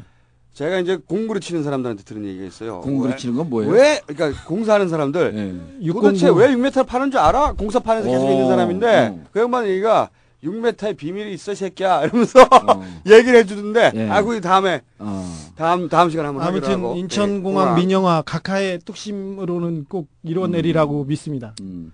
그리고 덧붙여서 인천공항 민영화가 아니라 인천공항 매각이죠. 네. 알토란 같은 알짜 기업을 매각하는 게 아까 이제 우리 주 기자님은 특정인을 그 한테 주려고. 주기 위해서 네. 어 특정인이 뒷 마치 느낌은 이제 뒷돈을 챙겨주기 위해서 이렇게 아니 들- 앞돈이죠. 그냥 주려고. 그냥 주는 겁니까? 아, 대. 아, 이제 앞으로 나오면 나올 때 미리 얘기해서 난 못 나오겠어요. 뭐, 방송이 너무 위험해 이게. 어, 그런데 이것을 실제로 민주당이 이번에 어, 막아내야 되고 특히 또 이제 가끔씩 살짝 살짝 이 방송을 듣는 한나라당 의원들이 어, 이 매각에 동조하는 순간 내년 총선에선 다 죽습니다. 그러니까 절대 이 법안에 이, 이 법안은요 예. 골 때리는 게 세금도 줄죠 예, 국가한테도 불이익이고 음. 이용객들 서비스 요금 올라갈 때 졸라 싫어할 거 아니에요 나중에 두 배 올라갑니다. 두 배. 아, 두 배가 뭡니까 히드로 공항 이런 데 여섯 배 일곱 배 올라갔어요 음. 그리고 맥커리 공항도 마찬가지입니다. 그렇죠. 아홉 배 올랐습니다. 어, 아홉 배. 배. 매커를 네. 바뀌고 배. 항공사도 싫어해 항공사 항공사는 왜 이용 요금 올라가니까 그렇죠. 항공사 싫어해 손님 싫어해 국가도 나빠 좋은 데가 아무 데도 없어 아니 그래도 몇 명은 좋습니다. 그, 그 그, 몇 명. 그 앞돈을 받는 몇 명한테는 음. 좋습니다. 그러면 합니다 여기는. 음. 그거는요 그 논리에서 그럼- 보셔야죠. 그러면 음. 호연직이라고 봐야 됩니다. 호연직이다 이것은. 아, 자, 오늘은 그러면 힘이 빠서 이제 하루 떠들어가지고 아니 오, 오늘은 주진호 기자의 스페셜인데 어그 그 내공이 아, 만만치가 않았어요. 장난 아니었습니다. 예. 아니 그. 제가 준비를 하나 해왔는데 한 얘기를 못 해가지고 하나 할게요. 아, 하시죠. 이 각하가 얼마나 이게 그 섬세한지. 섬세하고 두루 이렇게 보시는지 예. 저기 대선 직전에 네. 대선 직전에 헌혈의 날 라디오 연결을 하기로 했답니다. 헌혈의 날. 네. 네. 우리 라디오 이거 연기를 뒷이야기 좋아해. 네, 라디오 연결을 하기로 했답니다. 이거 그, 이거는 그 진행자하고 PD만 아는 건데 음. 혹시 그 불리기를 당하면 예. 같이 도망가자고. 제가 소송은 많이 겪는 거는 예. 아시는지 제가 몸값이 좀 기자 중에 제일 높습니다. 예, 잘 몰라요 저는. 다른 사람한테 일단 나이 이외에 다른 사람한테 아무한테도 관심이 없어. 훌륭하십니다. BBK 같이 소송 당했어요. 아, 그래요? 예. 난 나밖에 몰라. 그 그럼 민사 당했잖아. 형사 당했어요. 하하 그 형사도 당했어요? 아니요. 아, 미- 그럼 그럼 형사들하고 저는 형사들하고는 친해요. 자, 두 번째로 갔는데 헌혈의 날 헌혈의 날. 예. 아니 웃다가 쥐가 나면 어떡해요. 저희 헌혈의 날인데 이게 그 연결을 했답니다. 그래서 보좌관이 얘기를 하게 우리 각하께서는 헌혈을 안 하시고 그러니까 헌혈 관한 질문은 좀 줄여주십시오 얘기를 했는데 안 하신. 전화하자마자 내가 헌혈을 한 달에 두 번씩 해봐서 잘 하는데 건강에도 좋고 몸에도 좋고 그래가지고 두 번씩 해서. 그래서 엄청 당황했다는 그런 얘기. 이 공항에도 손길이 화장실, 변기까지 미치시는 분이 각하의 그런 그런 섬세한 손길이에요. 그러니까 아니, 보좌관들은 네. 어, 헌혈을 안 하시니까 헌혈에 대해서 묻지 말라고 했는데 각하는 또 전화하자마자 네. 한 달에 두 번씩 해봐서 아는데 네. 몰래 하시나 봐. 좋은 일은 몰래 하시는 그러니까 분이니까. 뭐 왼손이 하는 일을 오른손이 그렇죠. 알, 알면 안 되는 거죠. 왼손 24시간 따라오는 보좌관들도 모르는 거지. 그렇죠, 그렇죠. 어, 몰래 몰래. 아까 왼손 오른손 말 잘하셨네요. 예, 예. 왼손으로 넣고 오른손으로 청계재단이었습니다. 예. 그렇죠. 이제 제가 아주 훌륭한 국회의원이었는데 떨어진 게 좀 아쉽죠. 자, 어, 근데 선거 나갈 수 있어요. 아, 이 방송을 듣는 분들께 참고로 말씀드리면, 어, 징역 1년 받은 게 아직 대법 확정이 되지 않았기 때문에 대법 확정 전까지는 무죄 추정의 원칙, 피선거권이 살아있습니다. 그래서 19대 총선에서 저를 보시고 19대 이후에, 내년 이후에 4년 동안 국회에서 활약을 이제 여러분들께서 보시게 될 겁니다. 아니 그 출마 선언을 하시는 거예요? 그 아니, 지지를 요구하는 겁니까? 아닙니다. 그거, 어, 그거. 그거 선거법 위반이에요. 어, 의원님을 출마 못하게 하는 아, 참고로 제 지역구는 노원구 공릉동 이 월계동입니다. 방송에서 의원님을 지지해 달라고 네. 우리가 얘기하고 아니, 다른 사람이 얘기하는 건 관계 없어요. 나만 얘기 안 하면 그러니까 돼요. 의원님 입을 통해서 그걸 어, 유도해내면 음. 출마 못합니다. 못합니다. 예, 사전 선거 운동. 우리가 이렇게 썸 성대모사를 준비해 가지고 그냥 대충 아 성대모사 할 것도 없이 편집만 하면 돼. 그래서 좀 써먹다가 네. 보낼 때 그렇게 보내려고요. 좀 아, 근데 선거 공부에 그 포토샵 처리하게 되면 그거는 형사 구속감이거든요. 포토샵- 이것도 이것도 편집해서 아니 우리 그 셋이- 주장했다 셋이 이렇게 하는 순간에 되잖아. 하는 그렇지. 겁니다. 아니죠. 편집한 사람이 하는 거예요. 증인 세 명이 교수가. 나타나가지고 직접 말했다. 그렇죠. 네. 어, 의원님은 어, 저희가 필요할 때 보내도록 하겠습니다. 아 오늘은 다 했어요? 네, 오늘 다 했고요. 원래 끝이 끝 끝도 희미하고 시작도 네. 희미해요. 아니 근데 빨 빨대 이인규 선생 얘기한다면서 왜안 아, 예, 예, 하세요? 아, 자, 자, 그 얘기, 그 얘기, 예. 빨대 이인규 선생? 예, 그것도 좀 합시다. 아니, 그, 그, 뭐, 저기, 어떤 사연입니까? 그 저축은행 저축은행 한다면서요. 예. 아, 오늘 나중에 길어. 그까지만 해, 그까지만. 너무 긴데. 그러면 네. 어, 3분 버전으로 가능합니까? 자, 아니 다음 주로 정 17대 의원님 정 의원님께서 예. 네. 어, 아무튼 법과 양심하고는 거리가 좀 있으시고요. 예. 출세와 돈 쪽으로 이렇게 생각을 해보시면 음. 이게 그 검사들의 길을 딱 보면 됩니다. 아니, 부산저축은행 거는 어, 부산저축은행을 발언이에요, 발언.